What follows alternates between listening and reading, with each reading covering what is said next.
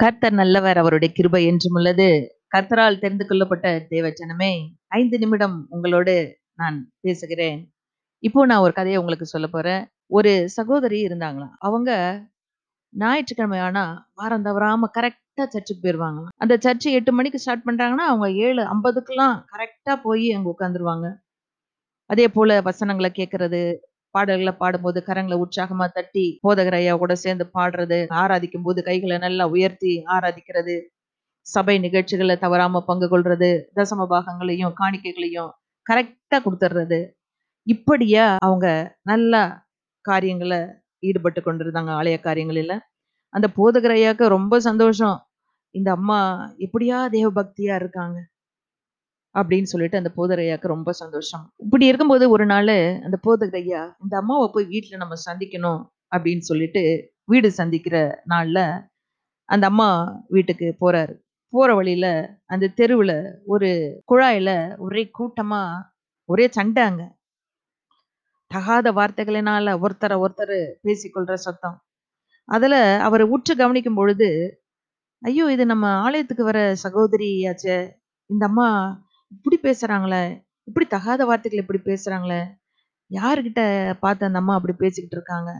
ஆஹா இப்படி நல்லா பக்தியா இருக்கிறவங்க இப்படி ஒரு குறை உங்ககிட்ட இருக்கே அப்படின்னு சொல்லிட்டு அந்த போதகர் வருத்தத்தோட கூட நீட்டு கவனித்து கொண்டிருந்தா என்னதான் நடக்குது பார்க்கலான்னு சொல்லிட்டு.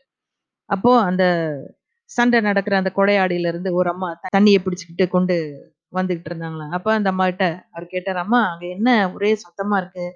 என்ன ஒருத்தர் ஒருத்தர் மாத்தி இப்படி அசிங்கமா பேசிக்கிறாங்களே என்ன நடக்குதுங்க? அப்படின்னு சொல்லிட்டு அந்த அம்மாவை பார்த்து கேட்டாங்க. அப்ப அந்த அம்மா சொன்னாங்களா ஐயா உங்க ஒரு அம்மா இருக்கு. அந்த அம்மா பாத்தீங்கன்னா அப்படி பேசுது பாருங்க. கெட்ட வார்த்தைகள் அப்படி பேசுது. அந்த அம்மா அங்க இருக்கிற ஒரு சர்ச் இருக்கு. அந்த சர்ச்சுக்கு தான் போகும் அந்த சர்ச்சுக்கெல்லாம் கரெக்டா போகும் கரெக்டா பாருங்க. நல்ல வசனம் வாசிக்கும். எல்லாம் பண்ணும். பாருங்க பாவம். அங்க ஒரு பாட்டி வயதான பாட்டி விதவ தாய் அந்த தாயி தன்னால முடியாம வந்து நான் ஒரு பானையை தண்ணி பிடிச்சிக்கிறேன்னு சொல்லிட்டு அந்த அம்மா பிடிக்கிற நேரத்துல அந்த பாட்டி கொண்டு போய் பானையை வைக்க இந்த அம்மா அந்த பானையை இழுத்து தள்ள. நாங்களாம் சொன்னோம் அம்மா ஏமா அந்த அம்மாவுக்கு தான் கொஞ்சம் விட்டு கொடுவேன். அந்த அம்மா பிடிச்சிட்டு போட்டோம் தண்ணியை பிடிச்சிட்டு போட்டோம். அப்படின்னு நாங்கள் சொன்னதுக்கு அங்க இருக்கிறவங்க கிட்ட நீ இவளா உனக்கு இதுவா இருந்தா விட்டு கொடு. அப்படின்னு சொல்லிட்டு அந்த அம்மாவை பேச இப்படியா அந்த அம்மா அவ்வளோ அசிங்கமா பேசுறாங்க ஐயா இவங்க சர்ச்சுக்கு போறாங்கன்றாங்க. அந்த சர்ச்சில் இதெல்லாம் அவங்களுக்கு சொல்லி கொடுக்க மாட்டாங்களா? அந்த அம்மா அவர்கிட்ட சொல்லிட்டு அந்த அம்மா கடந்து போயிட்டாங்களாம். போதகருக்கு ஒரே வேதனை. பாருங்க பிரியமானவர்களே இது குறித்து வேத வசனம் என்ன சொல்லுது நம்ம பார்ப்போமா? யாக்கோபு ஒன்னாம் அதிகாரம் இருபத்தி ஆறாம் வசனம். இப்படியா எழுதப்பட்டிருக்கிறது. உங்களில் ஒருவன் தன் நாவை அடக்காமல் தன் இருதயத்தை வஞ்சித்து தன்னை தேவ பக்தி உள்ளவன் என்று எண்ணினால் அவனுடைய தேவ பக்தி வீணா இருக்கும் பாருங்க அந்த அம்மாவை ரெகுலரா சர்ச்சுக்கு போறவங்க வேத வசனங்களை வாசிக்கிறவங்க தசம பாகத்தை காணிக்கை எல்லாம் கரெக்டா கொடுக்கறவங்க ஆலய நிகழ்ச்சிகளில பங்கு பெறுகிறவங்க தன்னை தேவ பக்தி உள்ளவங்களா வெளிப்படுத்தி காட்டுகிறவங்க. ஆனா அந்த அம்மாக்குள்ள பாருங்க தன்னுடைய நாவை அடக்க முடியல. அந்த விதவை தாய்க்கு உதவி செய்ய முடியல. அடுத்த வசனம் எப்படியா சொல்லுது?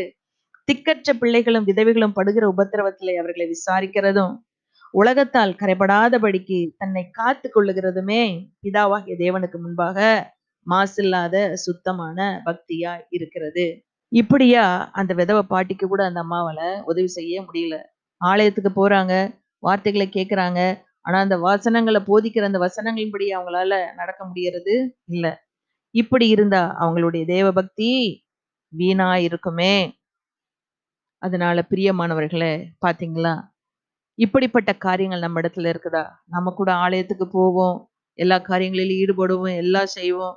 ஆனா நம்மளுடைய குணம் எப்படிப்பட்டதா இருக்குது? நம்ம யா நாவு எப்படிப்பட்டதா இருக்கிறது என்பதை நாம் சிந்திக்க வேண்டும். இப்படிப்பட்ட காரியங்கள் நம்மள இருக்காதபடிக்கு திக்கற்ற பிள்ளைகளையும் உதவிகளையும் விசாரித்து அவங்களுக்கு தயவு பண்ணி இறக்க காண்பிக்கிறது அவங்களுக்கு நன்மையை செய்யறது அப்படி நம்ம இருக்கிறோமா? இன்றைக்கு நம்ம சிந்தித்து பார்த்து நம்ம ஒப்பு கொடுப்போம் பிரியமானவர்களே இயேசு கிறிஸ்துவன் நாமத்தினாலே உங்களை வாழ்த்துகிறேன். மீண்டுமாய் அடுத்த நிகழ்ச்சியிலே உங்களை சந்திக்கிறேன். அமேன் ஹலலூயா